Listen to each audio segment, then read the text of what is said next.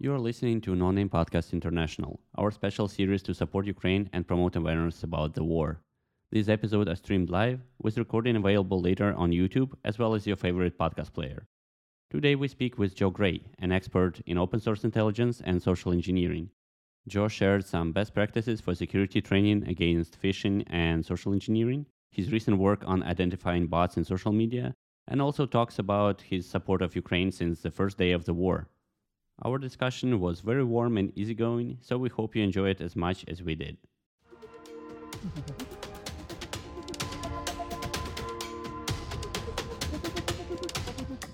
Welcome back to No Name Podcast International. It's our special series where we talk to cybersecurity experts all over the world to discuss cyber domain of the war, make new connections for Ukrainian InfoSec community, and learn from our colleagues abroad. Our guest today is Joe Gray. You may already know him from uh, his awesome talk at NoNameCon 2020. Joe is a veteran of US Navy Submarine Force, founder and principal instructor at the OSINTion, which is open source intelligence and social engineering training organization, and the author of a book that just came out, Practical Social Engineering. As you might uh, have guessed, Joe is truly passionate about all things intelligence. He's frequently researching new techniques and methods to enhance uh, collection and analysis all of which makes him an incredibly interesting person to talk to during these times. Joe, thank you for supporting Ukraine and welcome to the show. Uh, honored to have you.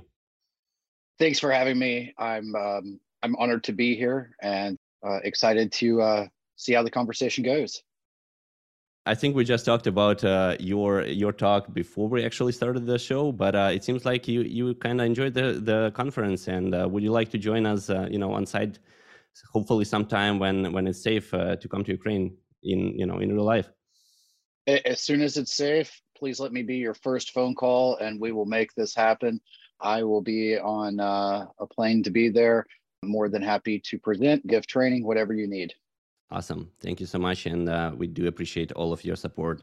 Um, and I think we can start with um, some questions on OPSEC uh, because since the war started, we basically try to uh, ask people around everyone who's kind of um, has some experience uh, with this what would be their recommendations or what are their thoughts on um, what should be done you know by people in in the state of war which to some is a kind of uh, surprising question because i don't think people think a, a lot about it in the context um, of the war um, so um, we were wondering basically what are your most recent pieces of advice on on OPSEC tools to use? Um, maybe something like Decepticon that you uh, you presented at NoNameCon, or um, you know some other tools tools that may be useful. You think in these times? Sure, and that's actually a really good question. It's it's very timely for people in the Ukraine, but it's also uh, peop- it's timely for basically anyone anywhere because privacy is is in some places privacy is being enhanced uh, through things like GDPR or in the states, you know, California has CCPA. So that affords some opportunity for some level of privacy that can be used in, in an OPSEC perspective. But realistically, everywhere that privacy is, say, getting better, it's eroding in other places. And with that being said, my general advice for it, honestly, is pretty much universal in terms of stick with the basics. If it doesn't need to be put on social media, don't put it on social media. You're not obligated to tell the truth on social media. Uh, every time I think about using social media beyond saying, hey, I'm going to be presenting at this conference, or hey, I've got some thoughts about this litigation or something that's coming up, or hey, I'm giving training, anytime it's like a more personalized social media post, I always think of the book Trust Me, I'm Lying, right? So to a degree, I will employ social engineering concepts to put something out there that's believable enough that that's not necessarily fully true. And the level of truthfulness may vary you know sometimes it may be pretty close to true. Sometimes it may be the furthest from the truth. And i treat i treat social media posts almost identically uh, to how i would treat canary tokens or a honeypot. Uh, i may put something out there that's not entirely untrue. It's mostly true, but it may have that sliver of something that's not quite factual in it, so that if someone latches onto it and tries to run with it, uh, it's going to set off a, uh, an alert of some sort. And it could be actually a formal alert, or it could just be, oh, I start receiving email asking about this person or this thing that doesn't exist, or this this word. Uh, something to that effect would be probably the best advice. Obviously, your end-to-end encrypted messaging apps.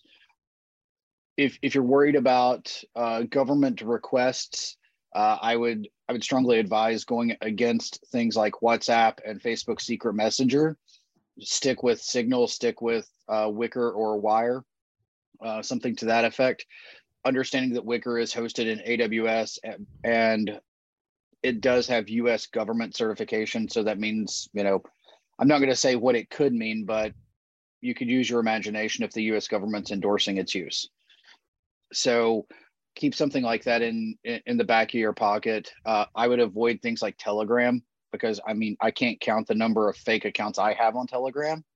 I, I was I gonna say just... like the the possibilities that could be there in you know by the fact that AWS is certified for like to whatever to cooperate with with the government like it's not our con- primary concern in Ukraine right now. We kind of concerned about some other countries, so uh, that's probably it, it a good let's, choice. Let's let's wait until 2024. But one question I would like to ask as we stumbled upon Telegram: What do you think about it as a social media?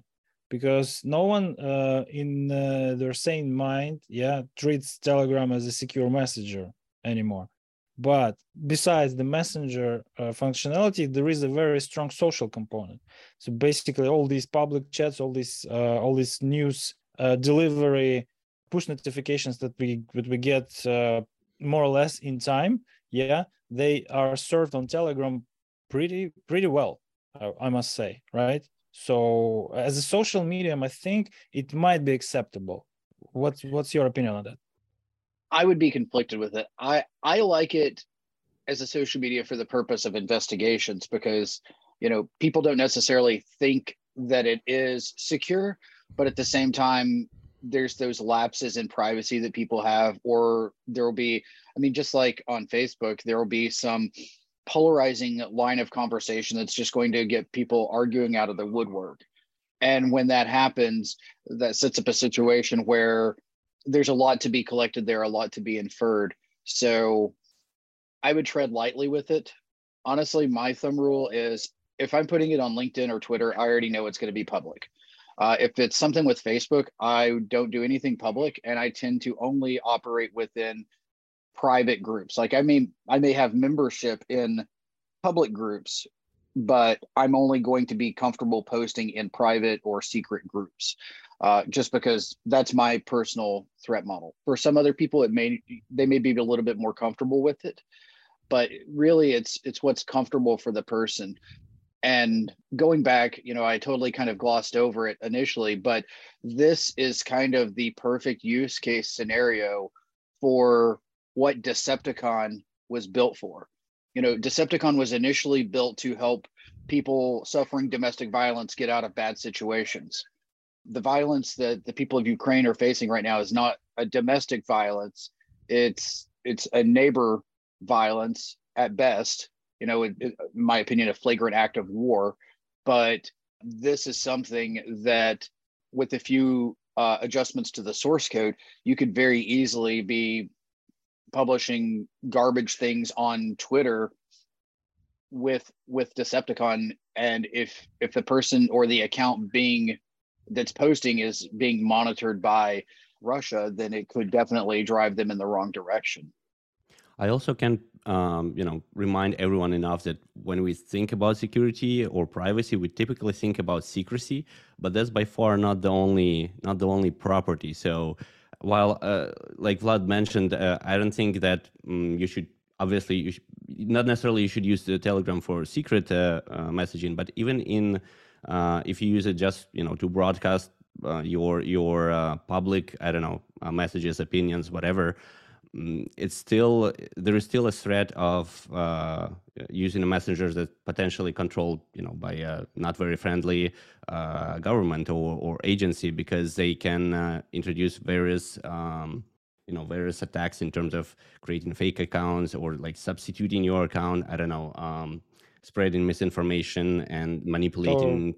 Re- Yeah, registering registering on a new new device using your account. Yes. yeah yeah basically leaking leaking your secret message is not the only threat uh, there is to have so i i gotta probably side with joe on this one that ideally Oh, i know everyone uses telegram but ideally No. i think it's best to let me let me let me maybe just elaborate on that so everyone's threat model is more is more or less uh, different yeah so there are no two unique cases maybe there are but i just don't know the people who would present the same uh, threat landscape so if you are a target of such a large caliber that you would be attacked via a trojan legitimate update to telegram propagated via an official app store or Google store or whatever store, okay, I, I might accept that you should avoid using Telegram altogether. But if your concern is uh, superpowers and intelligence agencies uh, controlling a lot of cyberspace and being able to observe a lot and infer even more, right? Uh, then just don't don't post secret stuff and don't don't transfer confidential information via it. So that that's it right but to consume information and be aware of important stuff happening it's uh, much easier to use telegram which is not prioritized in your twitter feed or even worse on your facebook feed right? And gets to you in time and control the timing of that message delivery using the operating system mechanisms and uh, muting the channels and reading them only once a day. It's really convenient that's what i'm trying That- to say i am yeah. not telegram's advocate in any case i'm just showing No, no, i'm just i'm just saying I agree. there I are guess, you know, drawbacks in no- traditional social media that make it absolutely unusable know to- your to risks make is the key yeah I, I do I honestly I, I agree with that sentiment as well though. I mean when it when it comes time for like investigating things, uh looking uh opening up things to Telegram, setting up specific notifications or muting notifications, having that there so you can prioritize as another means from an investigative perspective, that's worth its weight in gold. That's absolutely useful. When when we were um because as part of the OSINTion, I run a Discord server and we crowdsource operations from Mhm. time to time. And when we were looking at January 6th, Telegram was really hot for that. We ended up finding a lot of stuff there. And then people started, people that were investigating started setting up the appropriate alerts. So if, if a certain line of conversation popped up, we immediately saw it if it was public. Mhm. So, a- and same thing when Russia invaded Ukraine, uh, we did some crowdsourced stuff with that as well. And uh, to that end, we, you know, that was exactly the MO that we followed. cool okay so i'm glad i'm glad we cleared it out because i just didn't want to sound like a an Oh, no, no, no. for telegram in any way Not, not at all. There, there's a higher probability that I'm going to sound like an advertisement of Signal and Wickr and Wire. Honestly, oh that's these are I- good tools I, I, I beat, I beat those drums so hard. Oh, that's- while we're on air I, I i gotta recommend for signal uh, enable you know using pin and uh, lock your registration, because of recent yeah. We won't get into the details recently but basically relying on phone numbers for authentication is not the strongest uh, part of uh, of the system in signal unfortunately. I would say that's the weakest link. Uh, it doesn't make sense to have strong end-to-end encryption and have poor uh, method for authentication. But basically if you use those two which i believe should be default in signal um, which i'm disappointed still Yeah. are not uh, then it should be good and uh, basically uh, One- what i want yeah one last point on telegram on telegram just just to show you that i'm a little bit paranoid after all uh, i do not recommend installing it on anything other than fully patched ios or ipados Yes, agreed. Also, they have two web versions. One of them is named Z, so I guess try to avoid that one. uh, yeah Yeah. So uh, your talk on No Name Con, right, which was more about, I would say, like blue uh, blue team uh, deception, right, mm, to kind of assist people to you know run their social media accounts without being exposed of maybe doing something else or whatnot. Basically, uh, Decepticon is a bot that would run social media for you. But have you considered or have you maybe used um, nat- natural language processing and ML uh, for for the opposite, basically for the analysis of you know what's going on on Twitter, uh, Russian propaganda, maybe detecting bots or kind of new patterns in uh, in what they do, uh, stuff like that, like in analysis. You probably have. I have actually started rewriting Decepticon, um, and me being a fan of clickbait titles, the title of it is Intercepticon. It's basically wow. using some of the same aspects of Decepticon but in this context, using them for the purpose of identifying and scoring bots. So Intercepticon is a work in progress with that. I've got everything done with the line of the lines of code dealing with getting the data in. So you feed it a specific phrase, a specific hashtag, or something to that effect. And what it as it as of right now, what it does is it identifies within the limits of the free API all of the other tweets that mention that same thing. So, like, you know, a lot of the bots aren't very smart. They it's literally someone writes something, they put it in their code, and then it goes out to all of these bots. And it's the exact same thing verbatim, same spelling errors, same grammar errors, everything's the same.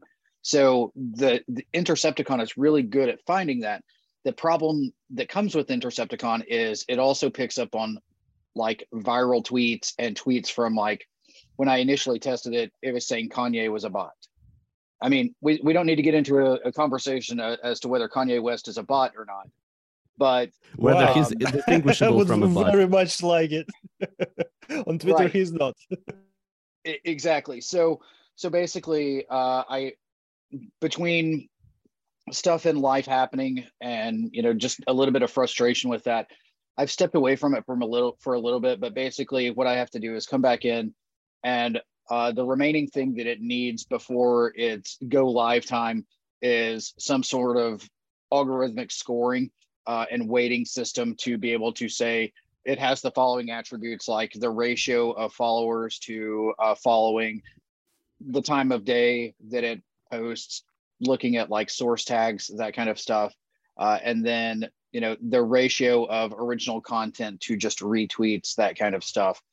And then possibly proximity to other known bots uh, to be able to build that algorithm up to say, um, you know, within this statistic confidence interval, um, there's a 91.7% chance this is a bot, for example. So that's what's remaining. But it, it definitely has crossed my mind uh, for detecting Russian bots, but not just Russian bots. I mean, just extreme right wing bots, because a lot of a lot of Russia's narrative is bleeding over to the U.S., especially leading into 2024. So, you know, I'm looking at it from both perspectives on both fronts because I definitely I support Ukraine and I would love nothing more than to see Russia uh, defeated with this. But you know, at the same time, I'm looking ahead, kind of like my supervisor. He says, you know, because I with my day job, I do threat intelligence. And he's like, if you're doing threat intelligence, you have to be borderline clairvoyant and uh, predictive in nature. So that's why I'm kind of looking at this in terms of getting ahead in that perspective, just because I know the bots will come out. Uh, they're awesome. already there. It's just they're not they're not as loud as they normally are right now. Um, yeah, that. So go ahead. Instead of bothering us here, they're bothering you there, basically. I just yeah, that's about to change. Priorities. Shifted priorities, and uh, I'm sure that uh, yeah, until 2024, the priorities will shift again. Yeah, exactly. And uh, when I was kind of reminding myself of, of your talk, uh, original talk, I was just thinking that you know it would be so awesome if if Joe did something like this. And uh, you know, I'm glad that uh, this actually hap- is happening. Um, so is this is this bot is somehow accessible? Is it like public so people can take a look at right it? now no it's not oh, okay i was just thinking about uh, natalie zubar and uh, some of our friends from euromaidan press that would be super interested uh, in this kind of tool so oh. you know oh. when when uh, a it's a lot of people who would be interested so, yeah but, so as soon as yeah, it's I think there will in some shape or form definitely let us the, know this yeah I, I mentioned this tool to a friend of mine and he's like this tool may be a retirement plan for you there buddy exactly yeah, i would this stuff is not going anywhere anytime soon yeah and automating yeah. that i think yeah it's a very big problem just when you describe the functionality the episodes from uh, the undeclared war were passing by my visual memory. Did, did you see it already? I don't believe so. It's it's a very nice piece of. Uh, it's a TV show. It's a British one, and it's about uh, GCHQ and in, right about 2024. Uh, fighting Russian bots before the invasion, of course. And uh, mm-hmm. yeah, Russia is a menace. Russia is a, a strategic information threat, and uh, all this kind of stuff. Uh, describing culture of doing business in GCHQ and uh, FSB, very close to reality, to the best of my knowledge, of course. Quite a nice piece of uh, visual product that I would recommend, not as educational material, but if you need to show your mom or your grandma what uh, these guys are doing to us and how, I think it's it's a way to go. Perfect. I will definitely uh, take a look at it. I'm always looking I don't watch a lot of TV, but I'm always looking for something that's going to hook me in that I can binge watch and then go back about whatever it is that I'm doing. That's the way to go. Um, and uh, since we already kind of touched on this topic, uh, tell us about your your book. Uh, what what it's about? Uh, what yours? What was your uh, kind of goals and uh, plans in mind on the book? And who's the, the best audience? so the book is Practical Social Engineering it just came out officially in May, so it is brand new. With that, to that end, the book, honestly, in terms of the target audience, I really hate this answer, but I kind of think everybody should be the target audience for it. Uh, the reason I say that is because I've broken the book into three parts. The first part is fundamentals, foundational material. Ah, oh, ah, oh, there we go. Didn't read yet, but already got it. Kindle. Hey, I, I definitely appreciate it. It'll hopefully it'll be enlightening for you, but I've broken it into three parts. The first part's the foundational stuff. So here are the psychologic concepts. Here are the things that you need to know about persuasion, influence, rapport, manipulation, uh, Dr. Cialdini's principles of persuasion, why social engineering works, basically. And then during that section, I also talk about OSINT. So, how do you do OSINT operations from the lens of social engineering? In this situation how do you do this from the lens of it for people right? So how do you collect enough information uh, in an intelligence context about people to be able to use it for influence and rapport? And then also look at it from a perspective of businesses. What can you find from things like dns what can you find using some of the tools like recon ng the harvester stuff like that then the second section is all about how you actually do social engineering. So how you may frame your your phishing or your vishing attempts, things you may say. So like for example, uh, you know, what is your mother's maiden name? That right there, people almost around the world, people are conditioned to when they hear that phrase, they already say, no, not gonna happen. Or in my case, my mother's maiden name was mom, right? Some non-answer. But if if I pose the question this way, what was your mother's name before she was married? You're not conditioned for the word maiden is in not in there. So you're not conditioned to defend against that. So it's asking questions. It's it's not what you ask, but it's how you ask it. Uh, something I talk about in my search engines course. I, I talk about with search engines, it's equivalent to negotiating with three year olds, right? What do you want for lunch? Right? You ask them what they want for lunch, you're going to hear some of the most off the wall things. You're going to hear like octopus tartare, right? When instead, and I'm, I'm going to, I'm going to do something here for you. Uh, instead of saying, what do you want for lunch? Do you, do you want pizza or borscht for lunch? Right. Understanding some that, parenting um, advice here as well. It, so, exactly. Yeah, just, it, it, just it's reframing, asking, reframing the first time you reframed it in order to uh, avoid automatic uh, blocking, right? Which is well established already exactly. in, the, in, the, culture. And the second time, you frame it as a choice, which is basically non-existent, but it's what you can afford in the situation, it, right? Exactly. And nice. I and I had to throw borscht in there because I know that it, it has been designated as Ukrainian heritage, and uh, uh, you know definitely got to go for that. but you know and even even asking it that way you know you might get like octopus tartar pizza and squid borscht you might get some off the wall answer but it's closer to what you're looking for. So you know normally i talk about that in the concept of search engines but it, it's also in framing your question. It, it may be you know to a degree in social engineering leading someone to an answer one way or another.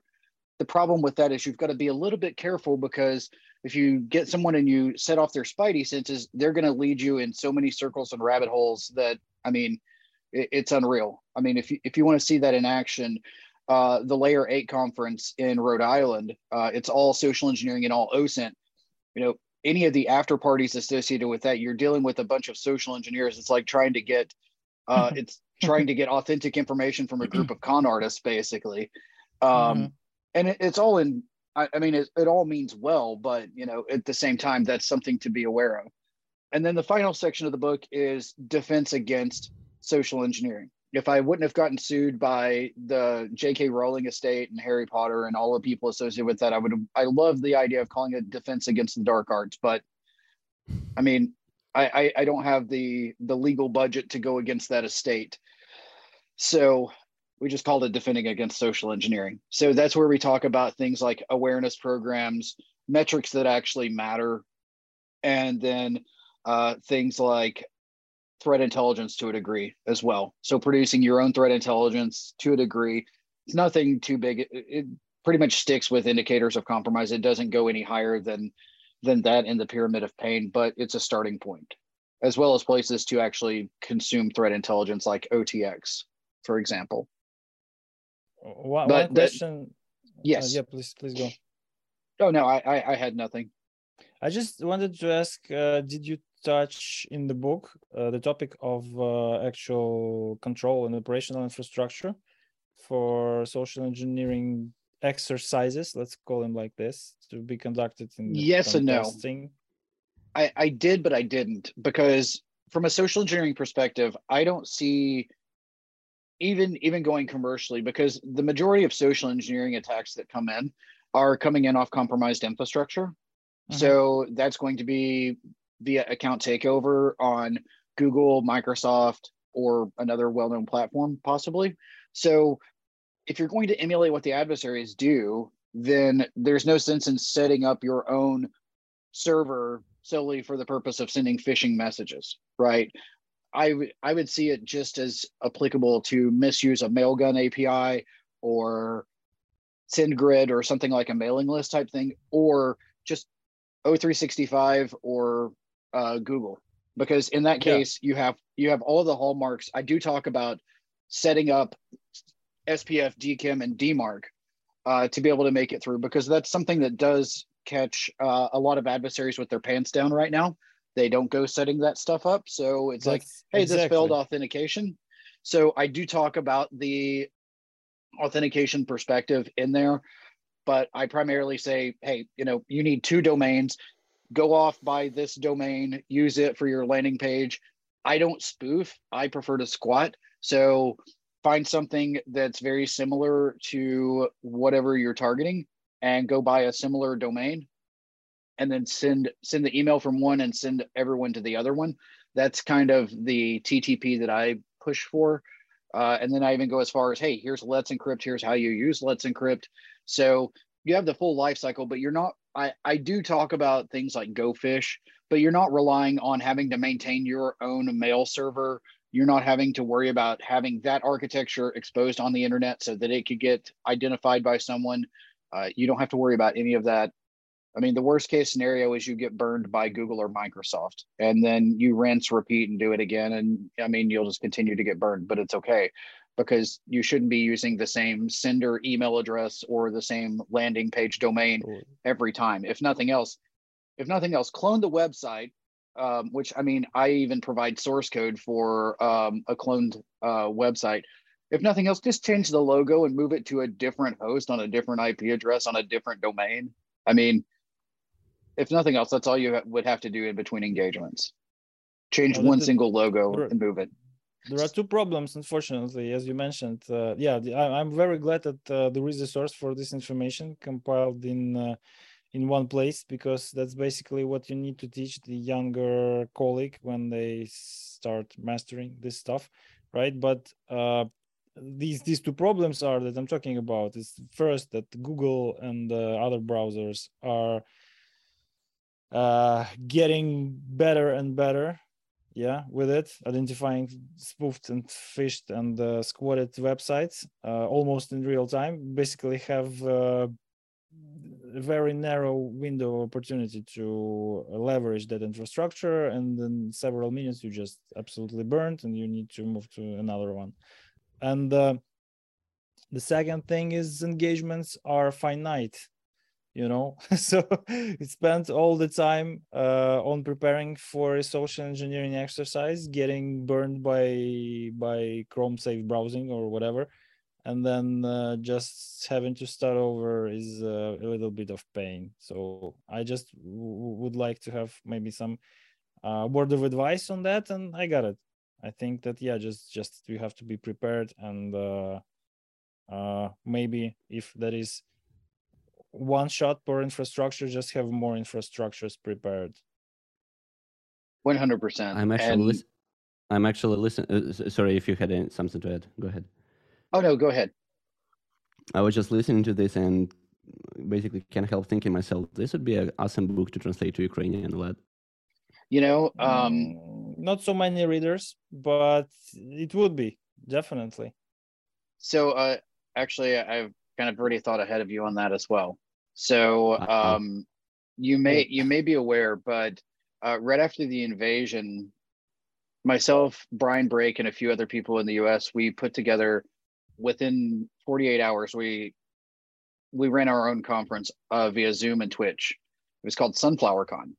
And basically, we were trying to raise money for Ukraine uh, because we didn't want to touch the money. We just told everybody to donate to Nova Ukraine our our opening speaker was Marina Krotofil. We also had Bryson Bort, My, Malware Jake, lawyer Liz, several other people on there. A lot like basically we called in a lot of favors with you know the large personalities that we knew that would if they tweeted about it they would draw people in. Um, but we actually talked about that, and then when I was communicating with Nova Ukraine, they actually have a deal with my publisher No Starch to translate No Starch books into into Ukrainian. So it's not that far fetched to translate. It's wow, just that's amazing. Nova, Nova Ukraine just has some, they just have a little bit of stuff going on right now before we can get to that point. But yes, I can it, imagine. Yeah, I I volunteered as tribute as soon as I saw it. Awesome. Definitely looking forward to that, and Great. it's just amazing to hear this level of you know collaboration and being being in front of the scenes. yeah, guys. Uh, uh, yeah, I, I would like to come back to security awareness training uh, because yeah, it's it's kind of you know like some active debate right now in academic community at least uh, in terms of like effectiveness of security awareness trainings. and I would like to hear like some Joe's you know comments how how you should uh, actually train personnel right like to to spot these phishing emails right and uh, what actions to do. Uh, there was for example like this I'm not sure whether you're aware about this uh, research paper I, I think published at IEEE S&P last year uh, where they actually found that you know this common practice of just showing a page at the end that okay this was phishing link and you clicked uh, and you know you should spot this and that is actually not that effective. It, yeah. Is there like any hints in your book yeah, about it? So the problem with that is it it's a communications gap between management and the employees, right? Because employees they tend to get the idea of oh management's just trying to trick me, right? At a previous job, they were very aggressive about sending out phishing emails, and some of them were really, really effective. Like on my first day, I'd had the email account for about three hours and they got me. I admit it, they got me. But it was also my first day. I hadn't announced it anywhere. And it's like the probability of someone getting someone on their first day is pretty low because you get so many emails on your first day, you don't know what's real and what's not yet. So, and then I got like two or three a week the whole time I was there, right? Is that excessive? Uh, for an automated system, I think it is. Um, I think it was burning up a license. Uh, and it, it, it just kind of was like, it almost felt like they were just trying to trick me. There was there wasn't any learning experience with it. They never sent out any metrics or explanations saying, "Hey users, we sent out this fish. Did you see it? Well, this is what was fishy about it. Here's what you could have done differently." They never did that. But, you know, you as soon as you clicked on it, I mean, you got hit with the extra training. So, I mean, I get it. But from my perspective, I think that it has to be one of those situations where security and management has the conversation with the users and says basically says something to the effect of, "We know you hate this training. We're not fans of it either, but we've got to do something to get ahead of this. We have to uh, we have to embrace the suck together, right? We have to understand that this sucks, go through, do it. All right, now you've been trained. So here's the deal: if you if you get a fish, send it to this email address, phishing at domain dot whatever, right? You could do it that way or whatever. That's great, but that's where a lot of companies stop. And and that's where I say go further.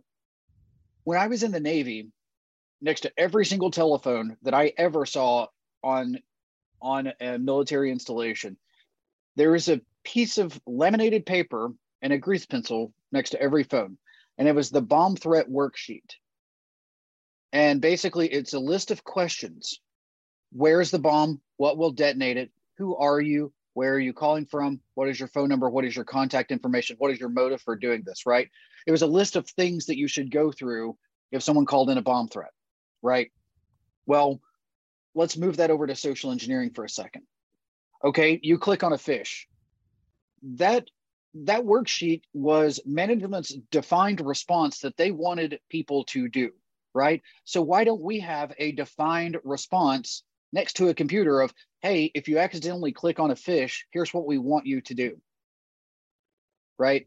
And there are so many possible answers from that. And the possible answers could be, we want you to shut your computer down. We want you to log off. We want you to lock your screen. We want you to disconnect from the internet or the network. Do nothing, right? And then how do they report it? In a, in a previous life, I, I coordinated with HR and they sent an email out saying, this is a cyber alert. Contact security via phone. The gate guards, their extension was 6695, mine was 6696 they wouldn't speak to me for three weeks because out of the 70 some odd people I worked with, one person called me, one was on uh, parental leave, and everybody else called the gate guard. so you have to be precise. Contact this phone number, contact cybersecurity, contact whomever at this number, send an email to this email. Or, I mean, in, in the COVID world, this isn't that applicable, but pre COVID, or walk over to this person's cubicle or do this. You know there's so many ways but we when you leave it up to non-technical non-security minded users to make technical security decisions they're going to do their best in good faith but oftentimes it will not be correct or adequate. It can, may come from a good place but it still may not be what we are looking for. So tell them what you want them to do. What i did honestly i changed all of the network cables uh, in uh, my employer. Um, whenever after that cyber thing, uh, after the after everybody called the gate guards, I changed the colors of the network cables, and I put a pair of scissors on everyone's desk, and I said, unplug the yellow cable. If you don't feel comfortable unplugging the yellow cable, cut it with scissors. That was their incident response. If you click on a fish unplug the yellow cable or cut it. That isolates you from the network I don't have to worry about Locky going everywhere because that's, you know, this was 2016 when Locky was running wild. I didn't have to worry about Locky spreading. I mean, I did, but not as much. Uh, so that was something to be ahead of it. And I mean, even even the least technical user you have, they know how to use scissors and involve them with it. So that's the big thing on the awareness side. But going the other direction, you also have to have meaningful metrics. I don't really care about clicks. I don't really care about opens. Emails are meant to be opened and sometimes some of the links just look so good that you have to that you have to click them and then you find out oh no this was a fish what i care about is basically I call it distance measurements. I care about the time between someone's opening or clicking something until it is reported, acted upon, or resolved. That's what I care about. It's basically your time to respond. That's really what I care about. I care about how many, I don't care about how many people open the email. I care about how many people report my phishing email. I care about how many people that click the link report it. So I will devise those as both ratios. So 10 people open the email, three people reported it. So you have a 30% reporting rate. You should try to improve that. Or, you know, 25 minutes elapsed between the time that the first person opened the email and the first person reported it. Okay. Let's see what we can do to improve that. Because with social engineering, uh, specifically phishing and those types of attack vectors, we have things like Proofpoint, Mimecast, uh, Microsoft and Google have their stuff as well. Then you have things like Abnormal and other solutions out there that do a good job of it. But there's always going to be an instance where someone makes it through and i i don't like to blame the user especially you know you've got someone in accounting. They're really good at crunching numbers and making sure everyone is paid on time and money's collected on time and that uh, everybody uh, stays uh, above ground. Cool. Well they're they're not necessarily the most well versed in security nor should they be. I, I don't care that they know how to configure a firewall I care that they know how to configure my paycheck coming in uh, as it's supposed to. I mean, if they want to put a little extra on it, I'm okay with that. But you know, just don't get yourself in trouble. Um, but that being said, if it comes through, you know, we have to understand that as security professionals, we have to have the supporting infrastructure to be able to withstand that. Uh, and it kind of comes from the concepts of Winn Schwartau's book, Time Based Security. Don't worry about securing everything. Don't worry about blocking everything. Make sure that you have your defenses enough in order that they can withstand an attack until you uh, are afforded the ability to detect it and respond to it. And that's basically the same concept that I look at with social engineering. Uh, because social engineering, it is a people problem, but if people fall for it, it's not. I mean, most of the time they're getting hit by a professional con artist, right? They, I, I believe in taking a non-punitive approach. It's like take this as a learning experience. I mean, there is a certain point to where this person is willfully clicking every single fish they receive. Okay, it's time to do something. But you know, if if a system, I say this frequently, if a system within an organization is so fragile that it cannot withstand someone going uh, clicking a link and going to a phishing site, their security architecture team should really rethink their life decisions in terms of what they've built. That's a good point. And I think in general, it depends on the expectations you have from the training. It's not like I believe a lot of organizations are a little bit guilty in this, where you know if they run the training, they say, okay, now we're good, but it's not binary like that. It's I think the good training, if it's good training, is more about shifting the mindset uh, a little bit of uh, uh, of all the employees to be a little bit more aware because there is no way to cover all of the scenarios. And one one interesting scenario I've seen in uh, in real life actually was, for example, to exploit. Um, exploit uh, vacation responders in the organization that kind of give out a little bit of custom, you know, uh, information that people don't oh, think yeah. about. Uh, and you know, they hit a list of emails they have they get some vac- uh, vacation responders and then that case that particular was about someone being on parental leave and then the person writes or the attacker writes to another employee like hey i know this you know person i is on, uh, on leave until could you help me out? And you go however the rest goes. Uh, it's just really tough to kind of foresee such scenario. Absolutely. I mean with with the OSINTion i maintain a mailing list for that you know? Uh, i mean it doesn't have a whole lot of people on it, it's under a thousand people. But you know, if I send something out saying, "Hey, I'm going to be doing a book signing at such and such," or "Hey, I'm going to be this is the upcoming training," almost every time I'm going to get at least two to three vacation responders. And I remember, you know, you I remember in Outlook at least about five years ago, you used to be able to set Outlook up in such a way that you could actually have one for internal and one for external. I, I think that's probably still the case. I'm not sure if it's the case with every platform, but I see where there could be some value in in that. But you know, just I mean, if nothing else, if I'm doing a social engineering engagement, if nothing else, I get the company logo out of it, out of a lot of people's uh, signature blocks. So that could be useful, unless there's like a tracking pixel in it or something for like BIMI. But the other thing that's very important with phishing awareness or just social engineering awareness in general is you are absolutely correct, and it's not one and done. It's something I, at a minimum, it should be quarterly because everything's going to change. You know, whatever what they're trying to do is going to change. You know, one quarter it could be all about trying to get ransomware. The next time it could be all about trying to steal credentials. Right? Uh, it all is all going to vary, and you need to be able to address what is the here and now, taking an informed approach. And that whole phishing email address, I said, hey, forward all those fish to. Hey, guess what? That address, that's going to be the, some source of intelligence for your next quarter based on what you're seeing, right? And then from that, the other thing that I uh, left out is role based training, right? The executives, they deal with a problem that other people don't deal with. Accounting, they deal with problems that people don't, other people don't deal with. HR, same thing, because they're high value assets. I don't like using the term targets when talking about people, but they are high value assets, right? There, there are reasons why they would why someone would want to compromise their accounts.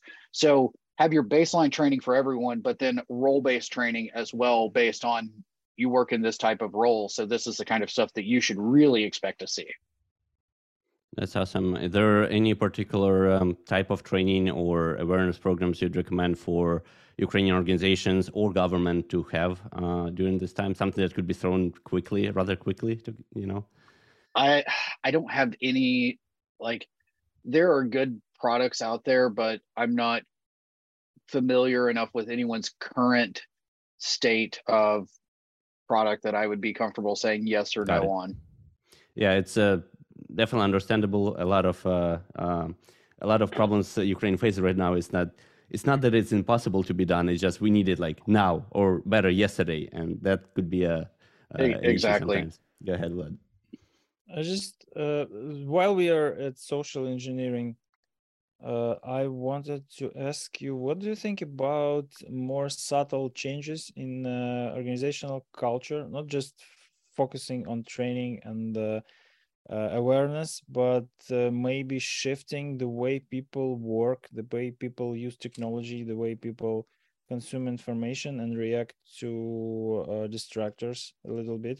Because one thing is on my mind for a while that i uh, observed on uh, my own anecdotal experience. I just wanted to check whether it correlates with something you observe in your practice. So from uh, the works of uh, Kahneman and Tversky, we know that uh, there are automated functions in the brain, and uh, people normally tend to automate everything that uh, that pops up yeah pretty frequently. So unread emails and uh, unread messages are one type of this trigger. And this is wildly exploited by uh, social media that we discussed in, in the beginning right? But what do you think about this slight update to the working culture in a in an average organization? Schedule your time dedicated to react to correspondence. Like do it twice a day. Do it not as a distraction from the main activity that consumes all your attention and in this way positions you as a weaker target to anything that comes in or pops up or whatever.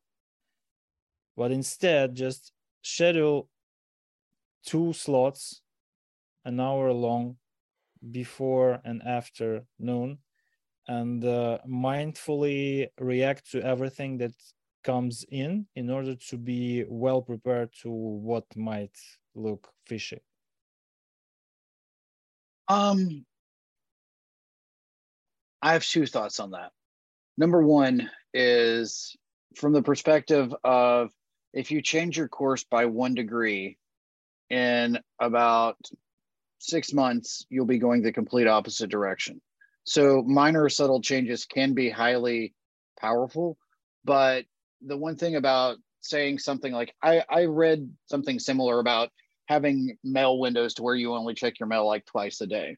For some mm-hmm. people, that could work out very well. For some people, it may not, just because you know varying. I mean, I'm I'm neurodiverse myself with ADHD. You know, depending on how someone is wired, for some people, mm-hmm. that would work exceptionally well. For some people, that may be catastrophic. For some types of roles, you pretty much the checking once or twice a day may not be effective because no, you may miss something. Exactly. If your work so, consists of yeah. reacting to correspondence, that won't work. yeah. For for general people though, I mean, I wouldn't discourage someone from trying it, but I would definitely say, you know, do what works best for you because in some cases you might have uh, some situations where it may work exceptionally well for some people and then other people it may just make them crumble. You know it could be something where someone is has, has a probability of getting a high volume of email and they may just go in and it may it may be enough that they could do within an hour but it'd be a situation where psychologically it just overwhelms them and then causes a certain form of anxiety that pretty much disables them from being able to mm-hmm. complete the task. So for something like that, I might even say, you know, it may make more sense to allocate the last five minutes of every hour to mm-hmm. checking email. But, but, you know, whatever the dedication I, I, of these short spans of time, it might be beneficial in your opinion, right? It could be. I, I mean, it's going to vary from the person. You know, between mm-hmm. the 4 of mm-hmm. us on here, we we all you know we're all wired similarly but ultimately differently. So therefore what works for one of us may not work for the rest of us uh, mm-hmm. uh, and vice versa. So I, I would say you know from a social engineering perspective test what works for you you know see see what works out. Like are you able to be um however you define productivity uh, and what whatever what i mean by that is whatever you and your boss agree on for productivity what what what are you trying to produce? Test it you know for one week check your email twice a day. For one week check it four times a day or at the end of every hour whatever. Uh, test it and find out what works so that you're able to meet your productivity requirements but at the same time you're not causing any undue stress or anxiety for yourself as well yeah, that's a good point. And I was going to say that uh, it's basically just uh, with everything that's going on around us and all the number of alerts that we have, it, to me, it seems that ADHD is not like, it's actually the norm for the average person. And you got to have some type of deviation to actually be able to kind of efficiently block it and, and ignore all of that. So uh, that's a little bit tough. But yeah, it's it largely depends on the, on the person. Alex, you had something? Uh, yeah, I want to also wrap up on technology side, right? Uh, coming back a little bit because we talked about like this phishing infrastructure, and uh, you know, uh, some companies I know they see like MFA, like you know, also ultimate solution, right? Uh, and you know, okay, we protect it with a second factor, right? And uh, we are fine. It's so very, very, very yeah. popular delusion. exactly. And uh, that's why i wanted to ask you know like why we have joe here right? Like how hard it is make the life of phishers and social engineers is really like much harder. Because we, we see actually recent events right? Um, uh, when actually like uh, phishers get through like mfa as well right? Uh, cisco uh, uh, attack right? And microsoft also posted like some mfa phishing kits uh, well, let's let's, let's first maybe define MFA because not all second factors are created equal. If it's a true MFA, it mm-hmm. has chances to prevent efficient. I was gonna say but, we can say uh, we can have separate. Let's say true. Let's say actually, anyone. Yeah. Uh, yeah. So on the, on the topic of MFA, so I I will be the first to tell you that not all MFA is created equal. I I will tell you that I do prefer SMS based MFA over no MFA. Oh, so uh, no, no, argument could be built up. Right. yeah. And then from there, that's when we get into the tricky places, right? That's when you're getting into the apps like RSA SecurID, Duo, Okta, that kind of stuff. Mm-hmm. Uh, or the RSA SecurID tokens, the one that everybody used to wear on their badge and thought they looked cool by having it on there. And it's like, oh, you working, you working something sneaky. Let me, let me, let me see what's going on here hey, I, I forgot my badge. Can I walk behind you? Right, more or less. um, and then finally, now you've got uh, the U2F or FIDO things like YubiKeys now, right? Mm-hmm. Um, mm-hmm. So YubiKeys, uh, that one's probably if we're talking something physical from a social engineering perspective, that's probably the one that's going to stop me in my tracks. because with the others, if it's got a code associated with it, and I can call and get some like get someone talking on the phone and be like, hey, um, just cook up some story about it to try to get the person to give you the code. I've bypassed it. I, I it doesn't matter if you're using Duo, Okta, Google Authenticator, whatever, right? You could be using any of those. It and with social engineering, it's not always what you ask, but it's how you ask it. It's how you it's how you build up and lead to it. The problem is with something like a a, a YubiKey, there there's no asking a, a hardware appliance, and uh, even even with that, uh, e- even going that direction. Notepad. Open Right. notepad, plug in, Right. press the button, and then then just just read it out, letter by Right. letter. right. I mean, that is that's possible, but Extremely I- unlikely. highly unlikely and um very accident prone with that. So you know for something like that that's where you'd have to look at more a, a, a different approach. You would need to go with a different uh, set of uh, technological attacks. But you know if if there's a numeric output from it you know it's fished. it, it can be it can be compromised. Or for that matter i mean even like duo and okta they both have the whole push thing right where you go to log Mhm. in and then you'll get the notification on your phone yes it was me Just mean- choose the- choose the try- time wisely. try you know, doing that Friday tag- night. Friday night, everyone is accepting anything on their phones. or or just try doing the attack around 9 a.m. each day. You'll get some uh, some clicks because that's the first thing people do at work. They log in and you know they'll think, oh, maybe it didn't get through, and just click another time. So yeah, Mhm. there, th- And- there's and to- always a to- tool for everything. to that end honestly what i found is uh, useful when you're going to try to bypass that kind of stuff don't just do it blanket. Um, i would say have have them on the phone. Be talking off their ear get them you know get them we'll say well lubed up for uh, for conversation. And then uh, when it comes time do what you're going to do. And then uh, you should have enough rapport with them to where they'll just universally trust you and do it or you can talk fast enough and quick enough to get them to um, uh, to completely stop paying attention and just do it. We have some questions.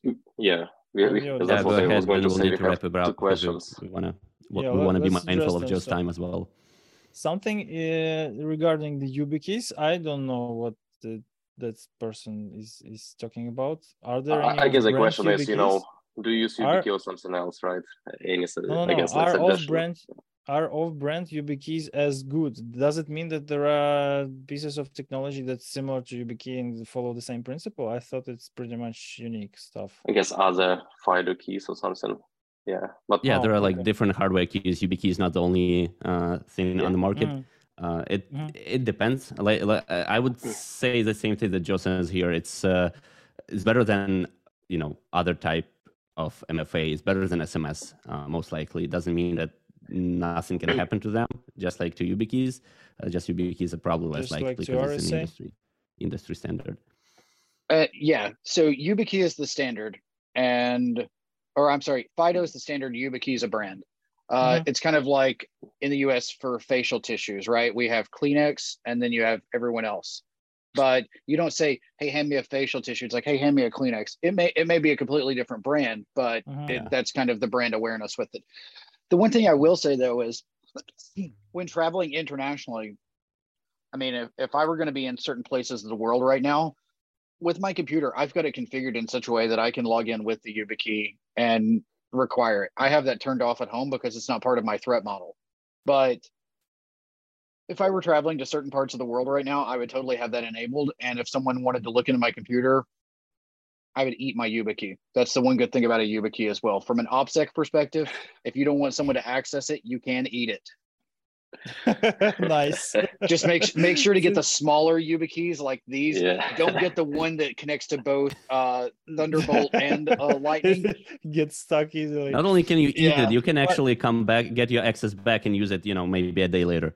Uh, one, one, one important, one important uh, uh, advice here: do not change your computer name after you have enrolled the YubiKey to log in. Yeah, Mm. have everything set in place. Don't go missing. Don't go messing with anything. because it's if if you get yourself in trouble with it, you are stuck. Yeah, yeah, that's what happened to to a guy I know. okay, another question. Uh, OSINT draws a fine line in terms of ethics.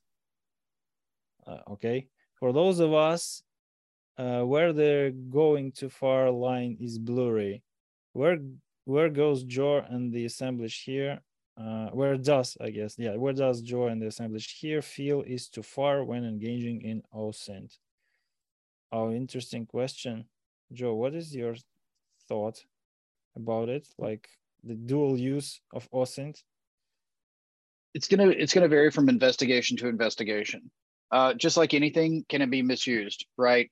You can misuse a hammer. You can, I mean, you can misuse water. You can misuse anything.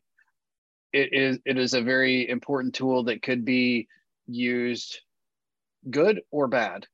Um, for me personally, I tend to only try to do investigations when there's a significant public interest in it. Uh, things like January 6th, uh, like mm-hmm. uh, Russia declaring war on Ukraine, things like that, or an investigation like, hey, this person's missing and their family just, if nothing else, wants closure to know that this person's okay or if they've met their demise. So, uh, with that, some lines I draw uh, within OSINT and specifically investigations, like if one of you paid me to say, hey, I want you to investigate me, tell me everything you can find about me. Okay. You are the one authorizing it for you.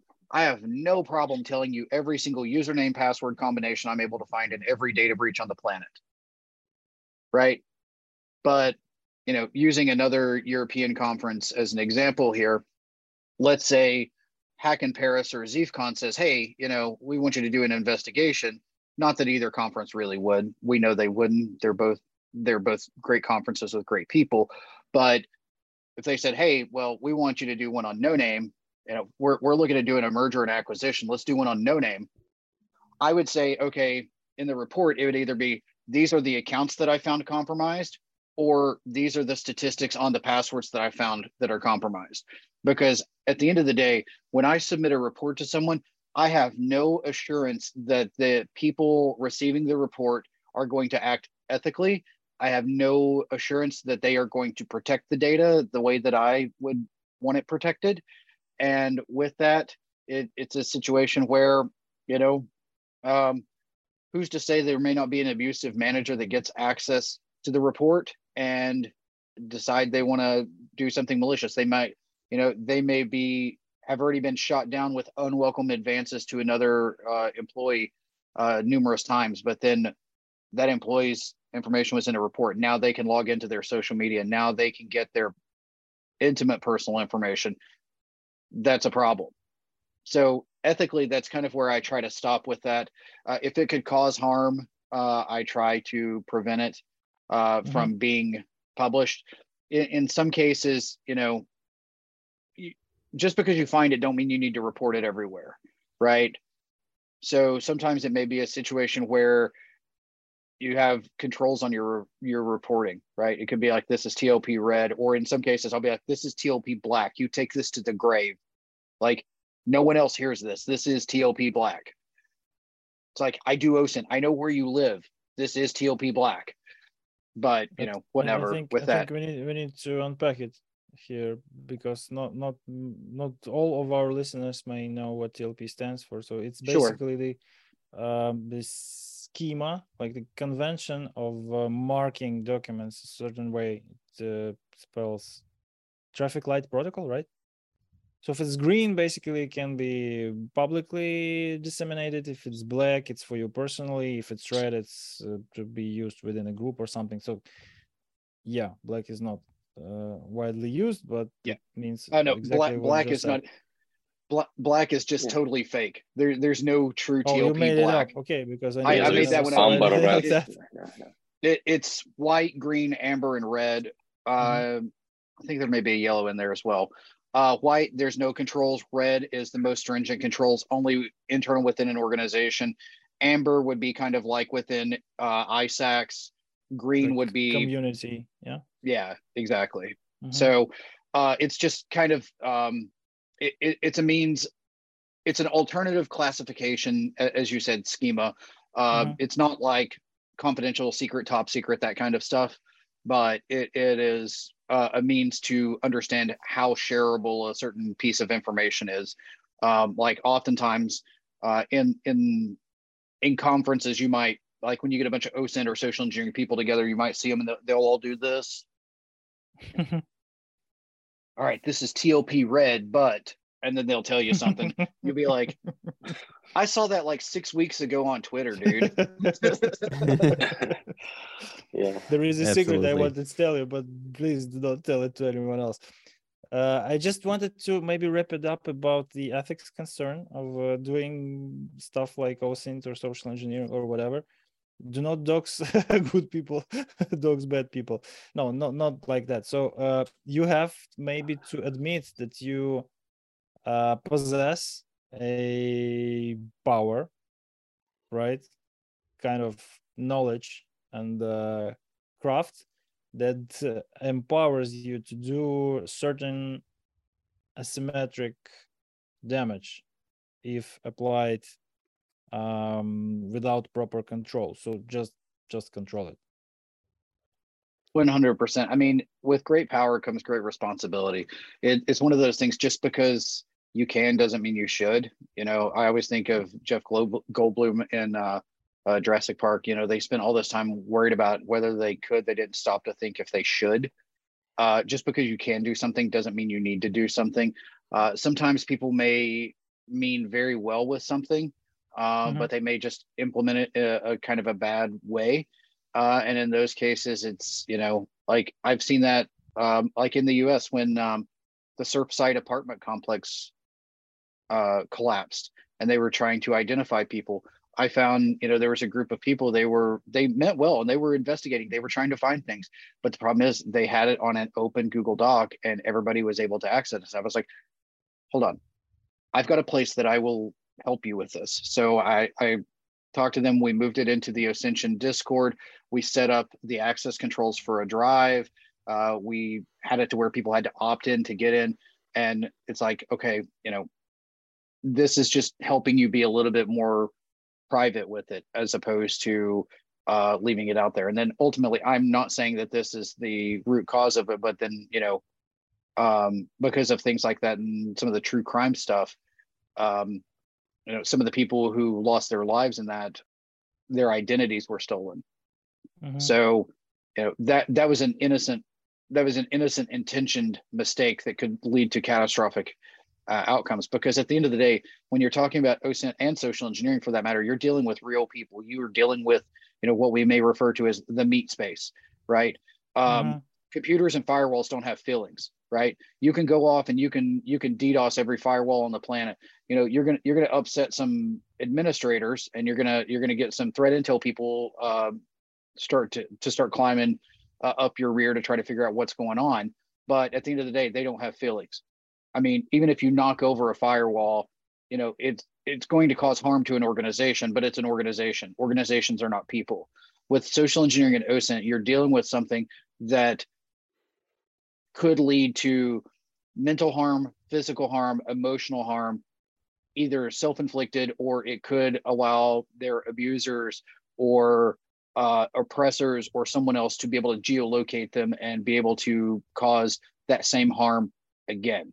So these are all things you have to take into consideration. It, it, that's the one thing that is dramatically different between the I'll say the intelligence disciplines uh, dealing with humanity and the technological uh, intelligence disciplines. Mm-hmm. I mean, a satellite doesn't care if if I throw like I mean, if I throw a rock and hit a satellite, yeah, it might it might break the satellite, but I mean, the probability of loss of human life is pretty low. That makes sense, and uh, thanks a lot for for all this uh, insight, Joe. I think uh, we just want to be mindful of your time and uh, kind of uh, wrap it up a, a little bit. And uh, the last thing that we typically ask is: Is there anything you want to say, advise, or or any any message you want to send to Ukrainian audience before we wrap it up? Uh, glory to Ukraine. I look forward to visiting uh, No Name, Kiev, and uh, Ukraine as a whole. Uh, once Ukraine uh, is victorious amongst uh, this um, this unlawful war with Russia, you have my support. I will definitely be trying to do whatever I can and help however I can when possible with anything I mean, during the war and after, uh, like I said before we came on, No Name Con was one of the many conferences I presented at during COVID, and uh, the care package and the conversation, the quality of the conference, and how they treated me as a speaker uh, speaks volumes. So as soon as this happened, you know, I was like, "Hey, I, I'm going to jump in and help." And then, and then I'm just hanging out one day, and I get a message. It's like, "Oh, what? I'm glad you asked. I would love to do this, uh, and and now I'm here. So, absolutely. Um, beyond that, you know, just uh, in the words of System of a Down, stay smart and think dangerously, and uh, you know, just keep your head on a swivel. Uh, with everything, uh, keep your OPSEC ducks in a row, and don't be afraid to tell lies. You have my permission. Not that that means anything. Thank you. Thank, Thank you, you so much. much. I Thank you very we much. are blessed. We are blessed to have uh, so many uh, people, professional professionals, and uh, entire society supporting us. So um, we are looking forward to this victory, and uh, definitely appreciate all of the support. Slava Ukraini. Героям слава. Героям слава.